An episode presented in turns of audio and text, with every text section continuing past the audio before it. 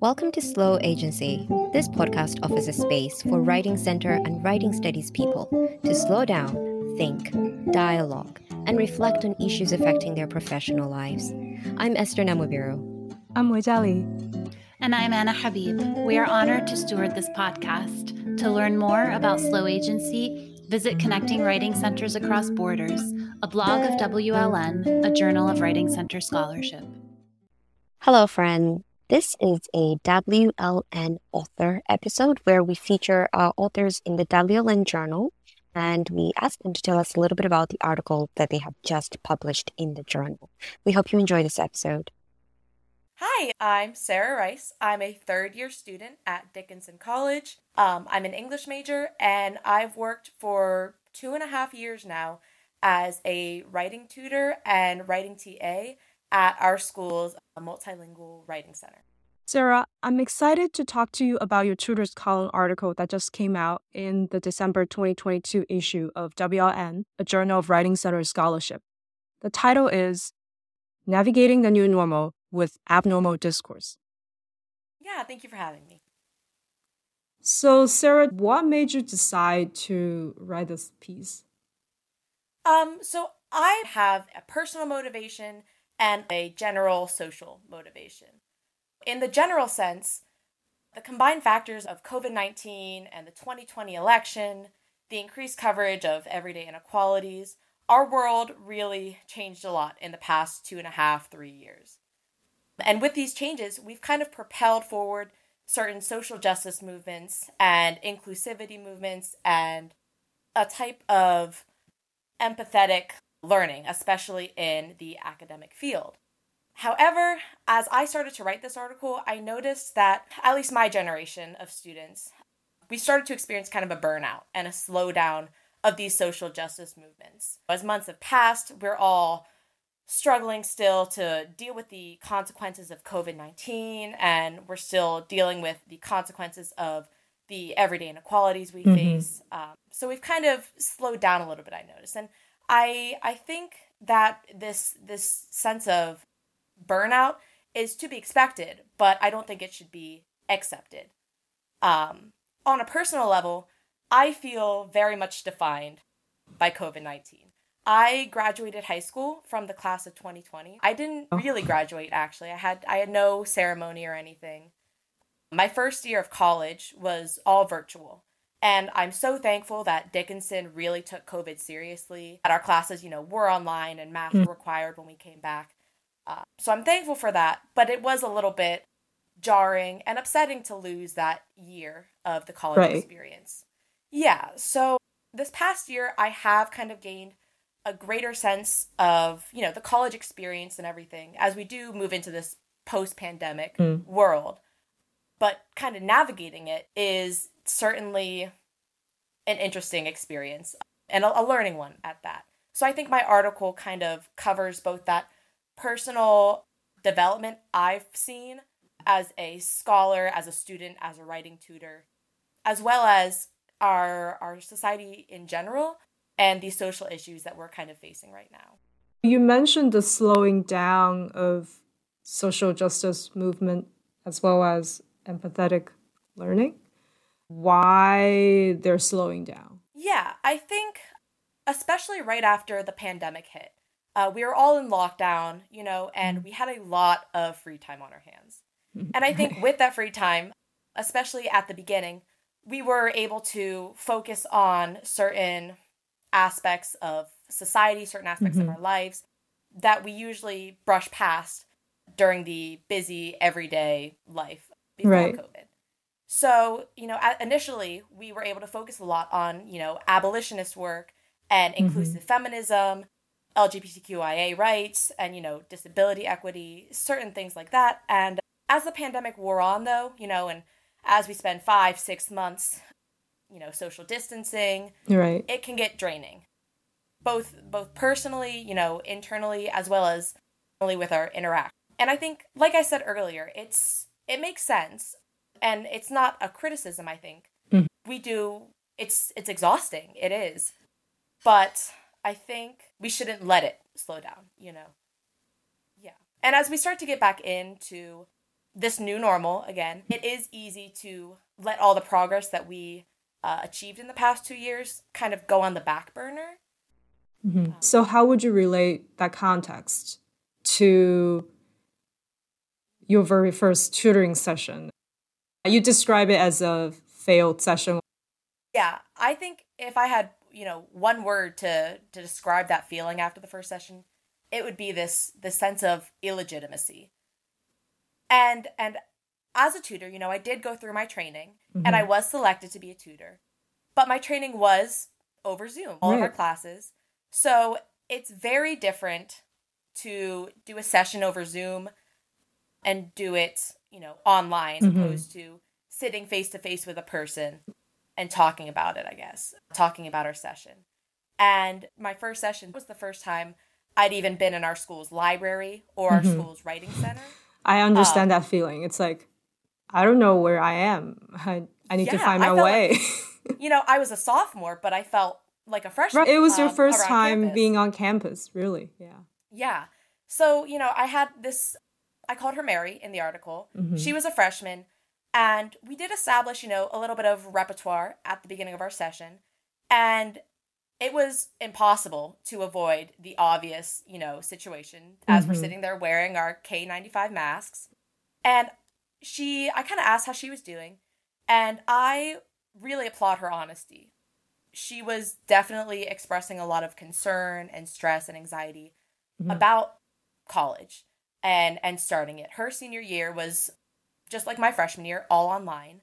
And she hadn't had a lot of social interactions. So she was telling me about how she was really nervous about juggling everything in college and kind of making that transition from high school to college. Mm-hmm. Um, and while that wasn't necessarily related to the piece of writing mm-hmm. she brought in, it was, you know, a part of our conversation.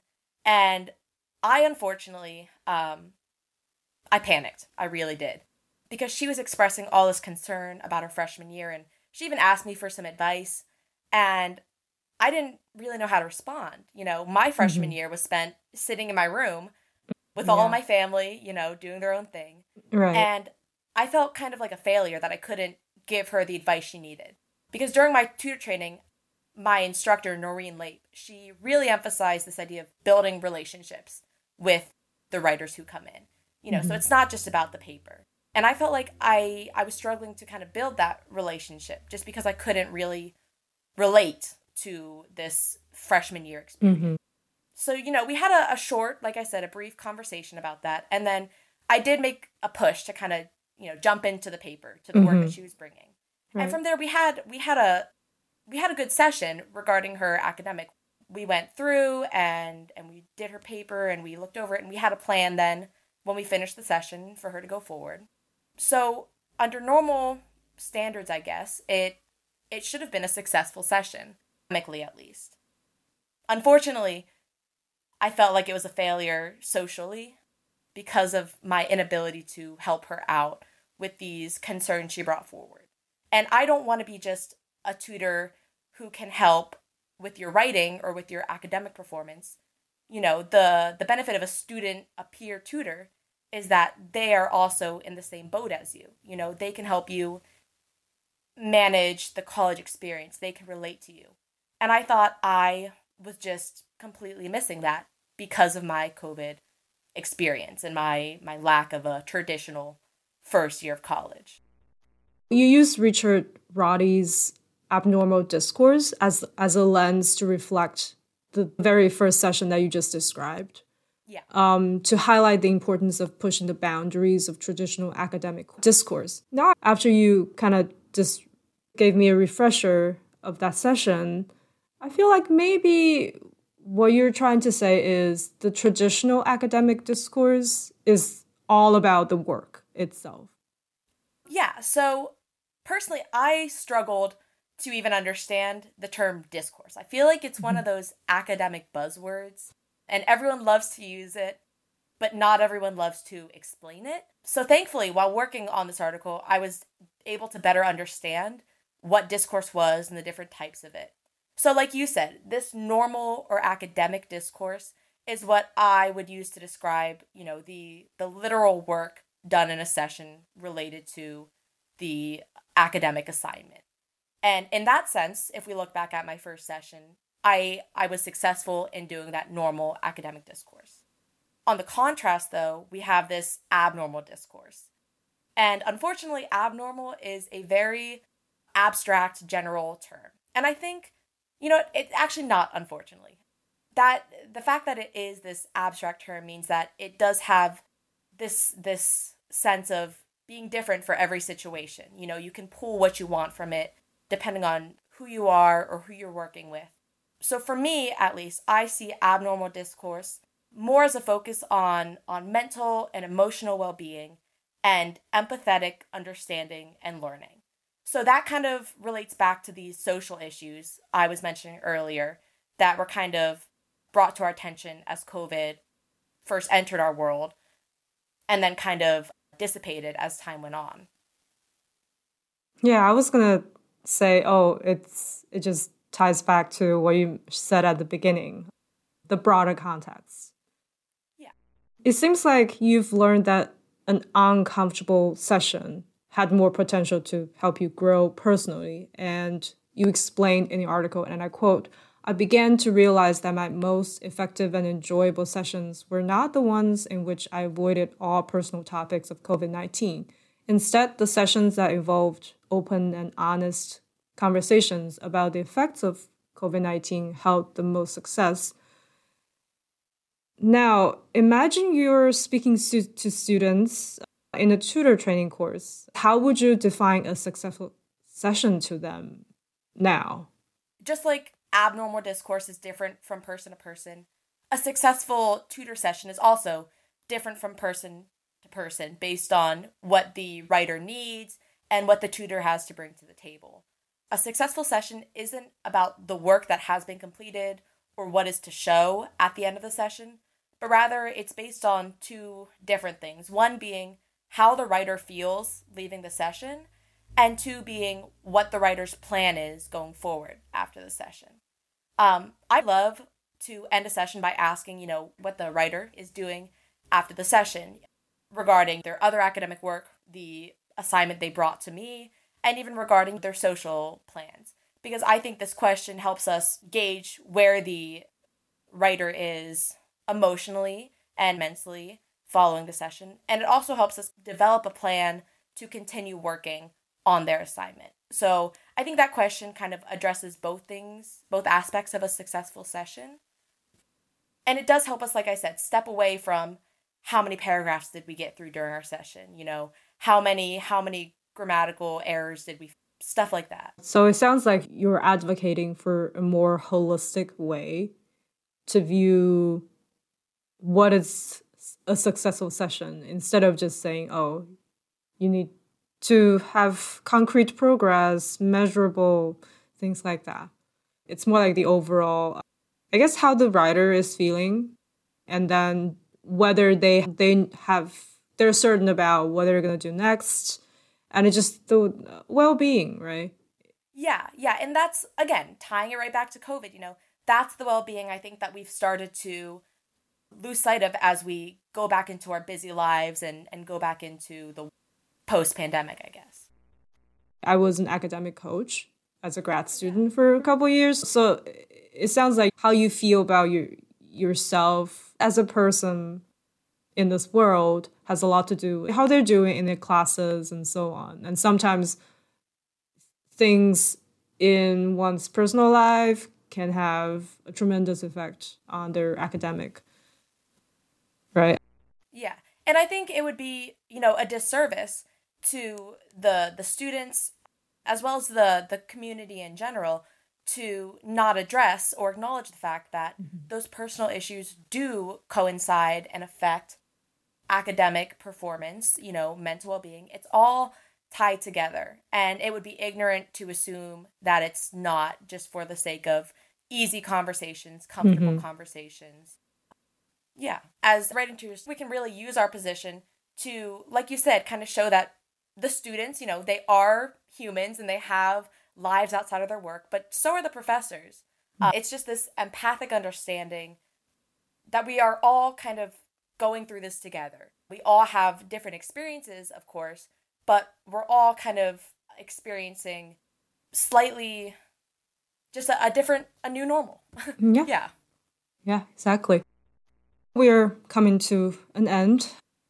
Is there something that you wanted to share in the article that you didn't have the time or space to include, or any new insights you've gained after taking time away from the piece? Yeah, so I did write this piece about six or seven months ago. That means I've had six or seven months uh-huh. of more tutoring practice.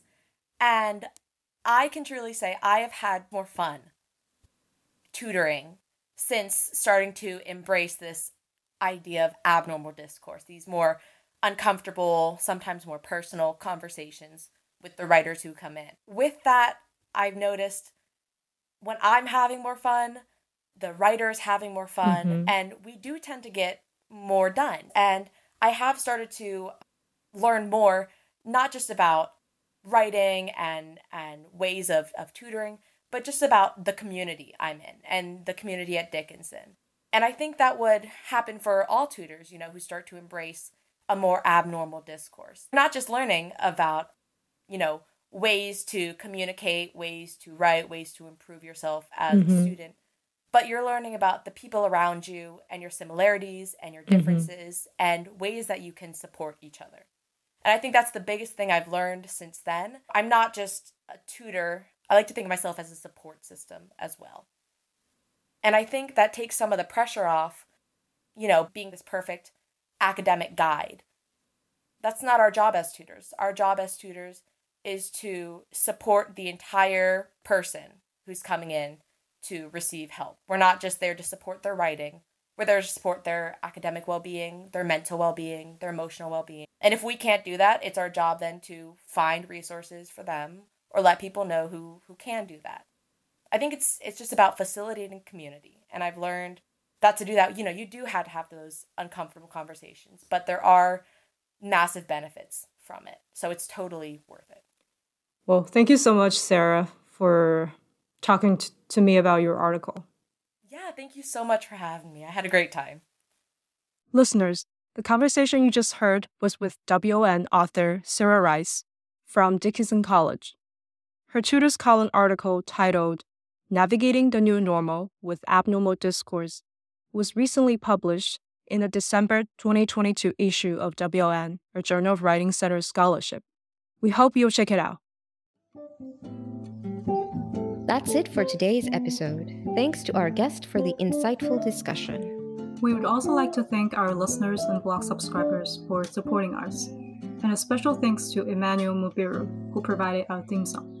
For notes and resources mentioned today, visit the Connecting Writing Centers Across Borders blog at wlnjournal.org forward slash blog.